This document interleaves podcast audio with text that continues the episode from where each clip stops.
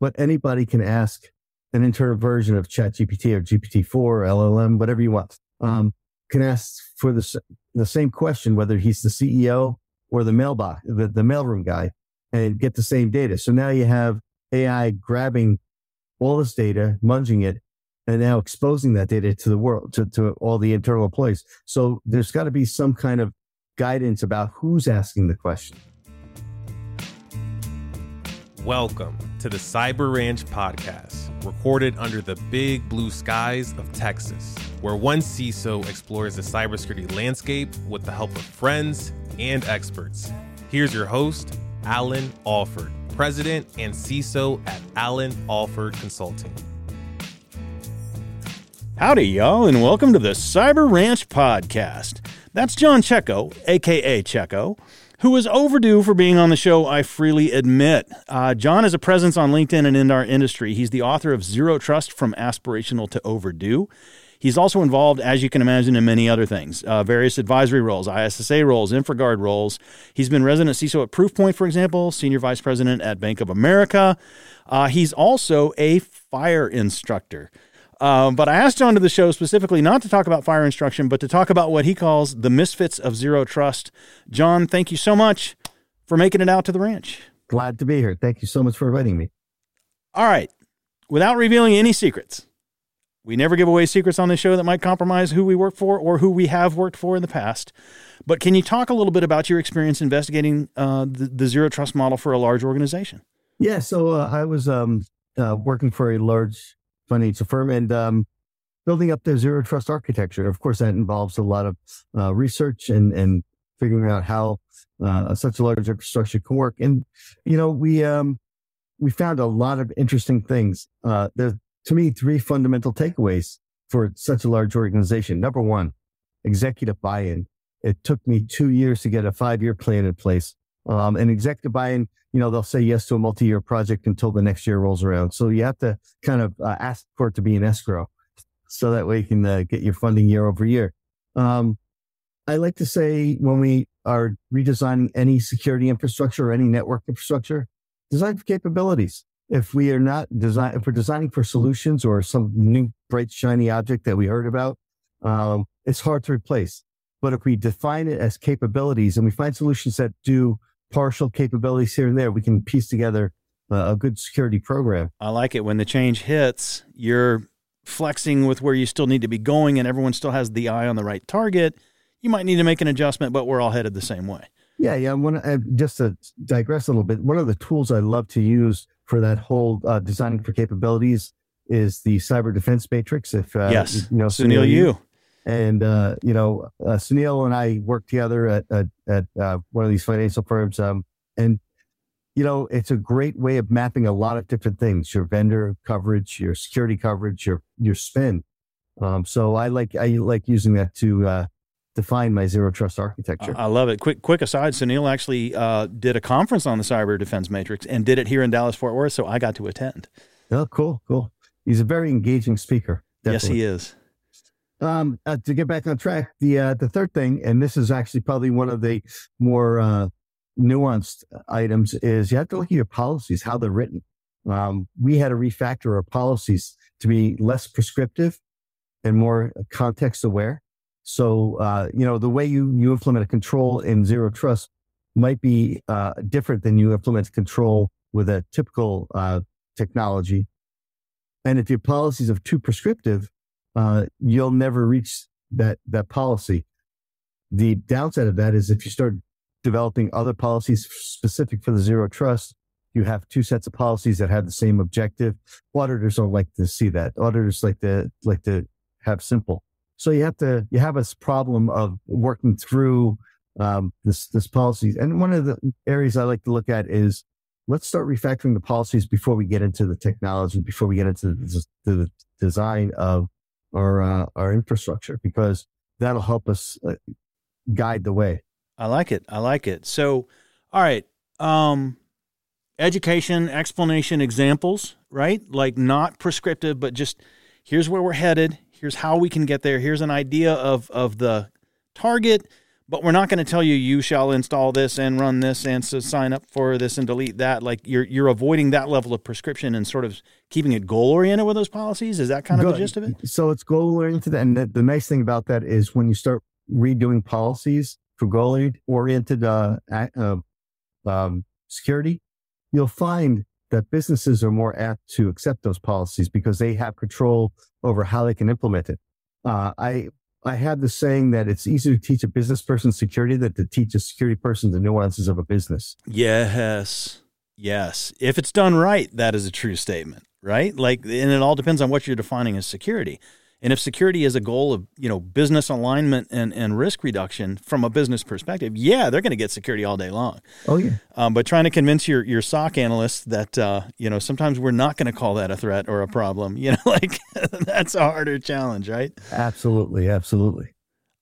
All right. So you talked about this concept of the misfits of zero trust, and I'd love to hear a little bit more about that.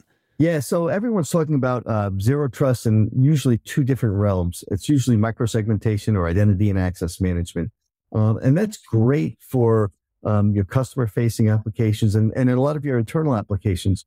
But there's a lot of business processes that you have to think about when it comes to security. And they're not typical, they're not applications, they're not systems, they're processes that include maybe a variety of systems. Um, and I, I look at this as second and third world dependencies. And these dependencies are things that maybe you've forgotten about when you, you're you're implementing or rolling out that that zero trust uh, infrastructure. Um, I'll give you some examples. Uh, you know, tech debt. Uh, we think we think about you know okay we're going to implement this shiny new infrastructure and our tech debt is not going away, but that tech debt is really a hole in the infrastructure. So you could put the best policies and controls in place, but if you have tech debt, it doesn't matter. Yeah, it's it's bad enough that a new rollout is is a, acquiring debt, but the debt itself that you began with before you began the rollout was already problematic from the organizational goal of zero trust. Right. In other words, tech debt becomes self sabotage after a certain point. Exactly. Wow, that's a great. That's I like that phrase, self sabotage. Um, the other idea around tech debt and or or gaps in the system is exception handling. Everybody asks for risk exceptions. Uh, well, that defeats the purpose of the control in the first place. And again, if you have the business person having uh, the decision over how a control is implemented, you shouldn't have exceptions. Yeah, yeah, I like that. Okay, that's that's and that's a heck of a nuance because that you know you hear about exception handling and you hear you hear that phrase and you think immediately of two things. One is business process and the other one is software development, right? And and I always think in terms of software development. Do you want your developers spending 90% of their time on exception handling or 90% of their time on the doing of the doing and 10% on the exception handling, right? The whole point of an exception is it should be an exception. If it's dominating the time, then you're doing it wrong. And I think that's a brilliant analogy for, you know, the the business piece, right? Let them drive how and you're going to throw far fewer exceptions. You, you, the last thing I want to be as a CISO is an adjudicator of um, other people's interpretation of their business need. It's like you know your business need better than I do, Mister Leader of fill in Department X, you know name. Like I don't. I'm not going to tell legal how to run legal. I'm not going to tell marketing how to run marketing. And if and if they know their business better than we do, giving them goals, giving them guardrails, and setting them loose is is optimal versus prescriptive stuff that requires exception after exception after exception. Because the other thing is too, like think about, you know, I hate to pick on name brands. I, I, I try to avoid either praising or picking on name brands, but I'll I'll go ahead and say Archer. you know, I mean, how many times have you been in a big shop that was an Archer shop, and you go in and look at the backlog of exceptions, and you see the history of uh, extended, extended, extended, extended, extended, extended. We're looking at an eight year old exception that we just keep every three months extending. And some new vice president comes in and signs off on it, and nothing changes and nothing evolves, and you make zero progress. That's not zero trust, that's zero progress. So it's uh, funny when I was at that big financial firm, um, we had changed the exception process. Uh, and it, it was, it was, I thought it was great. So the first time you ask for an exception to a business process or security control, um, you granted it for six months. Um, as if you, you go for, if you have a time frame or time bounding on it, you go for a year. So if you have a mitigation plan in place, uh, if you don't have a mitigation plan in place, it's only six months. And then the next six months, it has to get uh, signed off by one higher level. And then the next six months, one higher level. Good way to So- do it. Until it gets to the CISO, and CISO's like, where's the mitigation plan for this? I'm not signing this, right? Get a mitigation plan in place. Right, right, right. I love it. I love it. I've, I've, I've seen it. I've seen too many organizations just drag that one out infinitely, ad infinitum. So, but uh, all right. you know, I was gonna, I, if I could tell another story, a great story I tell uh, with exception handling is uh, we have uh, security awareness training. Don't open PDFs. Don't open up unsolicited emails. Um, and it's, it's it's thrown out to the entire company. Everybody needs to follow this. Well, your recruiting department has to do that. That's their job, right? So you know, again, this is a policy that's too prescriptive if the policy says, you know, you know, secure your email or whatever the, the policy states, maybe their solution is uh, automatic browser isolation or document isolation for everything they open because their job requires them to open up unsolicited emails. Right, right, right. No, that's perfect. That's a perfect example. All right, so you talk about also in this misfits idea that you've got indirect and convoluted issues. You you kind of talk about sort of a you've dubbed it as second world and third world affectations. Um, and I'm really curious to dive into that because that's that's a that's a metaphor and a model I haven't seen applied in cyber yet. So I'm really curious. Like we'll start with second world affectations. What the heck does that mean? What is that? We talked about tech debt. Is that one of those? Exception handling is that one of those? Yeah, yeah. So tech debt or second world affectations are basically your core operational tasks that kind of fall out of the, the zero trust scope because they're tasks, they're not applications or systems, right? So that's where uh, tech debt uh, kind of falls in because tech debt is part of your core operation. Exception handling, um, third party, third party systems. Uh, we talk about third party risk management all the time, but again, once the data leaves your system, goes to their system. Where's zero trust? Where's that control? So, But it, but it's inherent, but it's inherent. and so it's a second second order. Yeah. And uh, the third order or third world affectations are more complex business processes that may involve two or more systems that work together. Got it.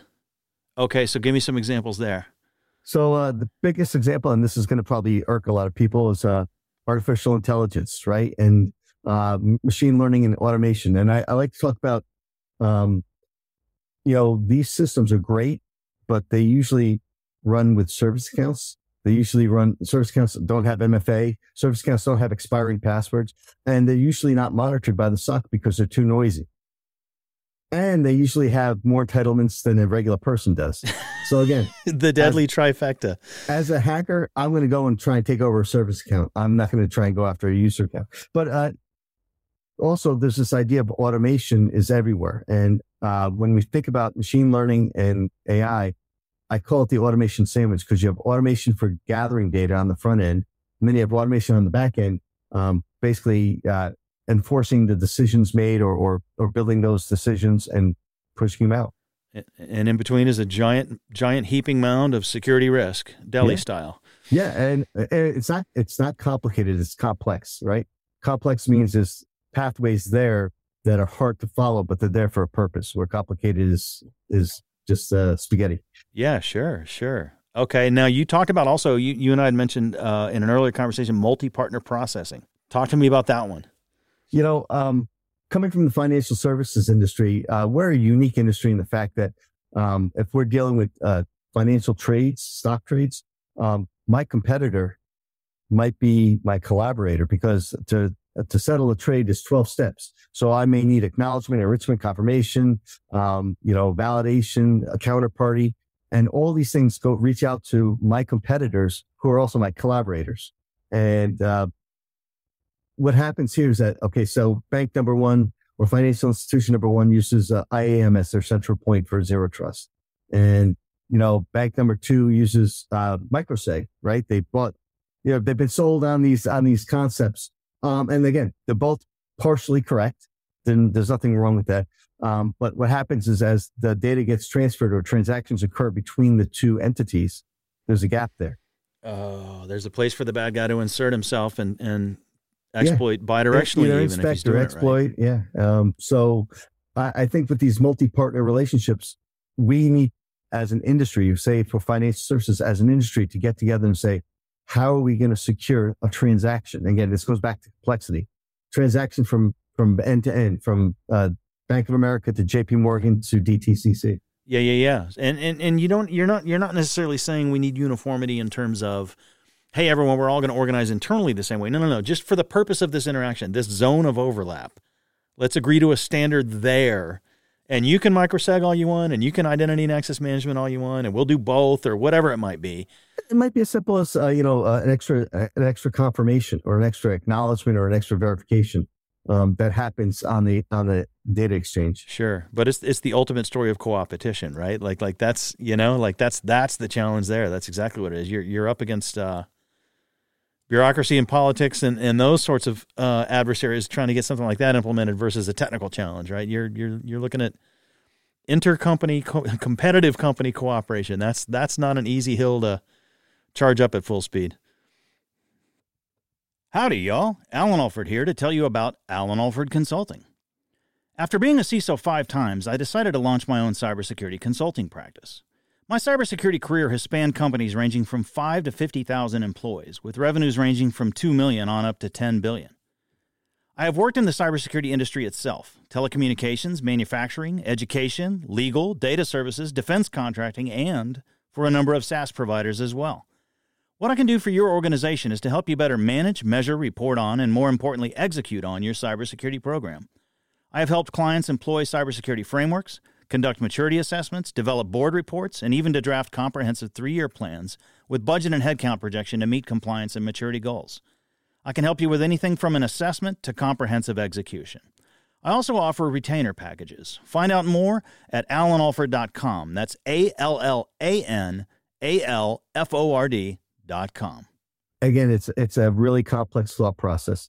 Um, one of the last things I want to talk about uh, uh, with that third world affectations is something that is in every company development development teams. Again, you have this group of folks who have access, who have uh, uh system access, uh, data access. They have uh, usually admin access to the systems that they're testing with, and some uses some use copies of production data, some use stale production data, some use test data. But these systems are not, uh, zero trust is not being applied to these areas. And that becomes an issue because, again, if I'm going to be, be inserting myself, in SolarWinds, is a perfect example there, right? If I'm going to be inserting myself, that's where I'm going to insert into the, SolarWinds the libraries. yeah, yeah, yeah. No, that makes perfect sense. And it, you know, d- development is. I had a I had a guest on the show quite some time ago. We did a three BSOs on the show at the same time, and and one of the BSOs commented, um, working for I believe was an insurance company or a, I forget what kind of company it was, but but his whole point was, it doesn't matter anymore what kind of company you work for. We are all technology companies now. Like, you know, like everyone has a development wing. I don't care what you do, what you offer. If you are B2B of any sort whatsoever or B2C of any sort whatsoever, the odds are somebody is developing something on your behalf so you can do the business you want to do. There is a technology component to every freaking business out there now right? So, so if that's a maxim, if that's a truth, then we have to really, truly do a deep dive on that one you just pointed out because, you know, in, a small shop, like, you know, some, I, I, I, th- I think you know a little bit about my background. I've done very small, I've done very large, I've been all over the map. The small shops tend to have a tighter handle on their DevSecOps, on their SDLC, on their build environments, on their CI/CD, on whether or not you can use production data, et cetera. Think about every security questionnaire you've ever received every client will tell you you're not allowed to use production data in development, you know, and, and we all say, yeah, we don't do that, we don't do that. But to your point, well, maybe stale data doesn't really count, or maybe you know it has to be more realistic, or da da da da, and and you know pseudonym. I hate that word, pseudonymizing, pseudonymizing, tokenizing, tokenizing. There you go, tokenizing. but but just the idea that you can quasi randomize or quasi obscure. You know, I, I I taught teams early on, you know, in small shops. This this one works in small shops. It doesn't necessarily work in a bigger environment, but you know, take your production data separate the number part from the word part, from the city part, from the zip part, from the name part, from the first name, from the last name, and just re whirligig it all, you still have the same number of records, but no one record is referencing anything real anymore. You know, like like that kind of approach, right? Like there's tricks you can do that work great when you're small and only have one database to manage. But the bigger you get and the more you're, you know, I, hate to say it, but the bigger any organization gets, the bigger its attack surface gets, right? Like like all productivity is ultimately more attack surface. I mean, that's just that's how it is, right? And so the bigger you get, the harder this one becomes to really manage and deal with. And it, it, it is a legit tech debt in its own right that I don't know if we acknowledge enough. We we pass you know third party questionnaires back and forth to each other all the time, but I don't know that anyone's truly truly gotten on top of this one from a zero trust perspective. I'm I, I, I'm I'm buying your book and I'm going to start reading it this weekend because I really want to dig into this particular facet of it. I've had Kelly Shortridge on the show, who's talked about chaos engineering in, in SDLC and and and you know security chaos engineering. We've had some really great thoughts about being the one on the keyboard doing that, but but managing it from a very large company perspective is a whole nother story. So I'm I'm I'm buying a copy of your book this weekend. I appreciate that. Sorry for the aside. Next no, question no. for you, John Checco, sure. is where do we go from here, man? Well, you know, not everything is uh, that Nicolas Cage end of the world scenario. Um, you know, I, I, think we just need to take a step back and understand. Again, comes down to awareness. It comes down to understanding all these affectations, right? You still have that focus of systems and applications and data, right? Um, and you need to definitely focus on that. But then you have to start doing threat modeling against all your business processes. And I, I'm you know, uh, threat modeling was such a bad word maybe 10 years ago. Uh, but now I think it's part and parcel of everything we need to do. And I, and like you said, I think we need to start teaching business people to threat model their own work and, and be able to say, you know, it's not threat modeling is not security. Threat modeling is risk.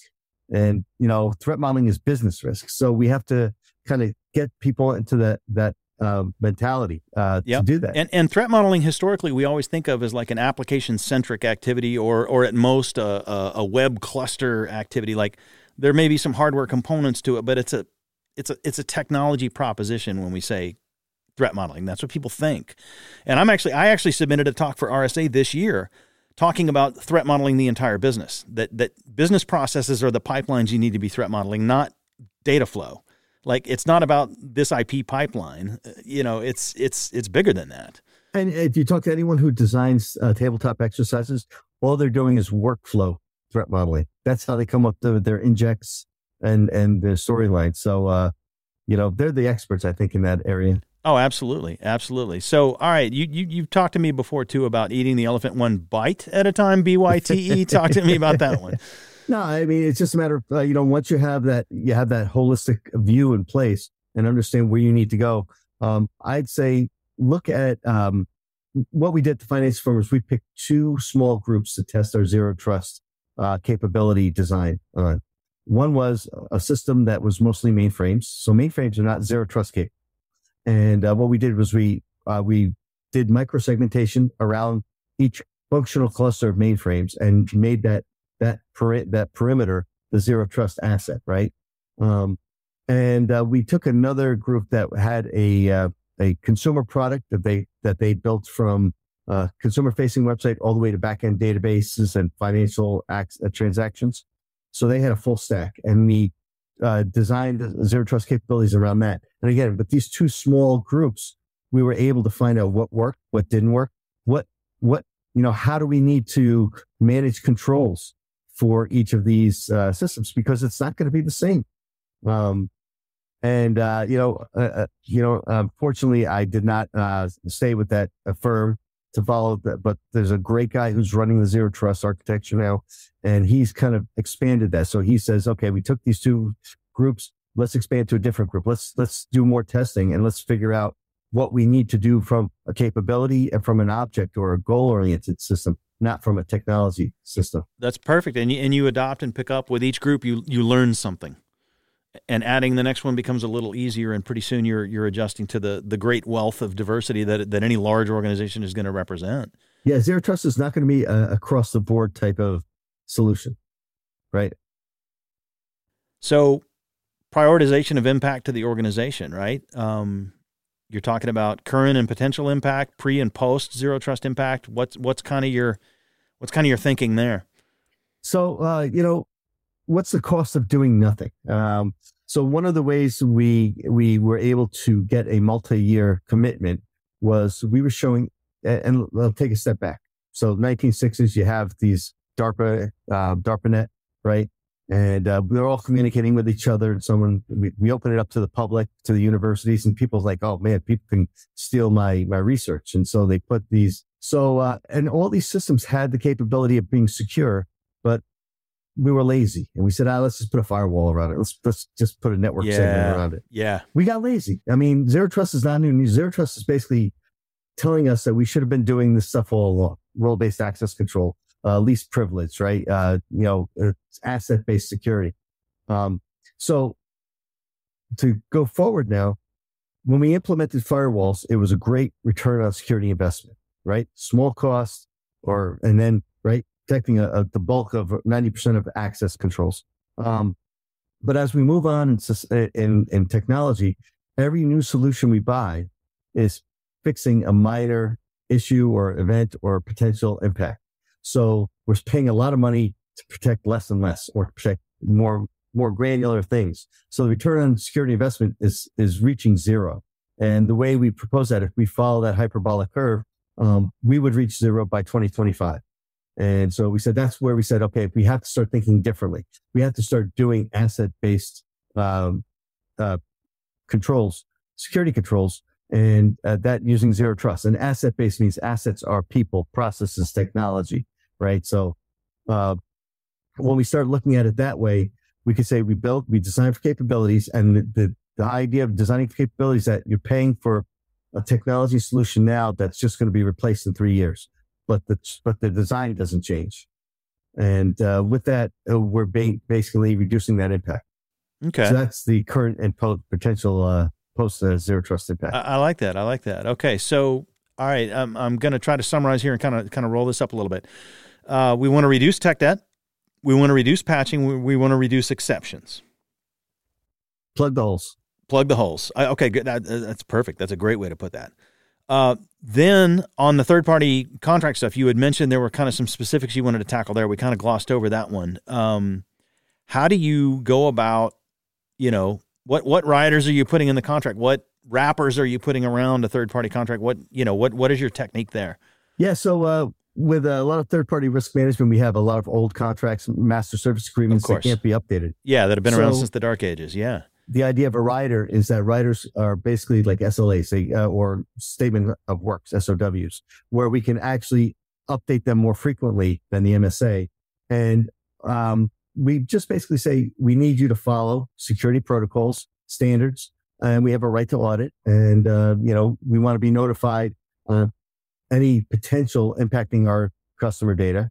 Right? We don't we don't want wait for you three years for you to confirm the incident. Uh, and and uh, again, these are type again putting in as a rider onto a master services agreement allows you more flexibility, and you don't have to renegotiate.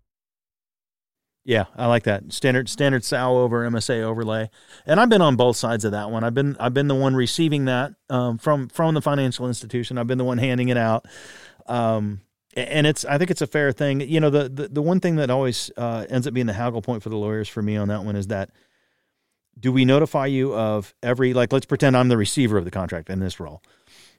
Uh, every time I think there might possibly be an incident, do you really want me picking up the phone and calling you, or do we want to go with confirmed or reasonably suspected? Like they always haggle over that language point right there. That seems to be the single biggest haggle point.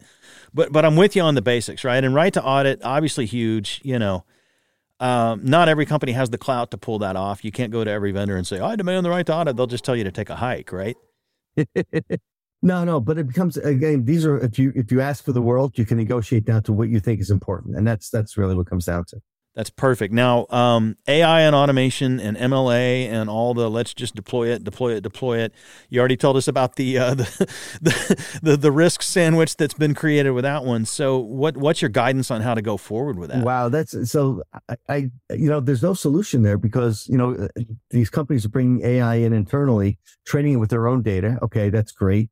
Um, but anybody can ask an internal version of ChatGPT or GPT-4 or LLM, whatever you want. Um, can ask for the the same question, whether he's the CEO or the mailbox, the, the mailroom guy, and get the same data. So now you have AI grabbing all this data, munging it, and now exposing that data to the world, to, to all the internal employees. So there's got to be some kind of guidance about who's asking the question.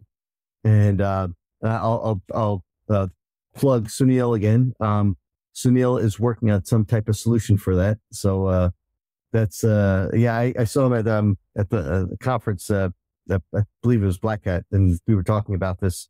So uh, look look for that type of uh, guardrail. But again, these are the types of guardrails we have to watch out for. If we're, if we're not aware of them, we may be implementing something that is irreversible. No, I get it. I totally get it. And yeah, Sounil's been on the show too. He's a friend. He's a great guy. And uh, I, I, hadn't talked to him about his new what he's been up to. So now I have to go bug him. Um, that that's awesome. That's awesome. So, final question. Zero trust. Obviously, you're a believer, and, and I want to I want to preface this by saying uh, there was a digital fight club that I participated in where the actual debate was: Is zero trust even a real thing, or is it a load of BS? I was the one fighting for it's a real thing. My opponent was fighting for no, it's just marketing and hype and BS and isn't real. I won the fight. Um, pleased to say I won that fight, but but that doesn't you know let, let's imagine then I was I was right. Okay, zero trust is real and meaningful, and it's something concrete that we can actually achieve. It's not just marketing hype and, and hubbub. It's not just buzzwords. It's it's something meaningful and real. If that's all true, where's it going from here? Is it here to stay? Is it evolving? Is it morphing? Is it still yet to be implemented by most? So it's not going to change much. Like, where are we at with the future of zero trust? Yeah, so it is here to stay because it's something that we should have been doing all along, and now we're we're basically trying to implement the stuff we should have been doing. Right? Um, those those pizza boxes, those sun boxes came with all the controls you needed. Nobody ever, you know, SE Linux is out there right now, right? That's and everyone turns it off, right, or puts it to minimal. So we have to start doing those things, and it's it's difficult. Uh, but uh, that's that's part of it. The other part of it is we have to get into the business process of doing threat modeling on our on our business. It's uh, um, processes. Um, I think you know. I think zero trust as a term is is um, going to get a bad rap. So I I think I said this earlier. If you want budget, you go you, you go upward. You say you want to do zero trust. But if you go to your operations folks saying we want to do zero trust, they'll laugh at you, right? You have to actually tell them what you want done, right? Hey, I need I need role based access control in this in this scope, right? I need entitlements. Uh, I need I need those hard coded entitlements in the application start uh, sharing the entitlement logs with this decision engine, right? And so you have to start. And I need microsegmentation around this, you know, this area. Yeah. And yeah, don't don't tell your operations folks zero trust because they'll be yeah. they'll be quitting on you. That's that's that's that's actually really wise advice. Zero trust up, concrete specifics down. exactly. don't call it exactly. zero trust. I love it. I love it. Well, John Checco, listen, thank you so much for coming out and sharing all this with us. Uh, I'm not kidding. I'm going and buying a copy of your book this weekend.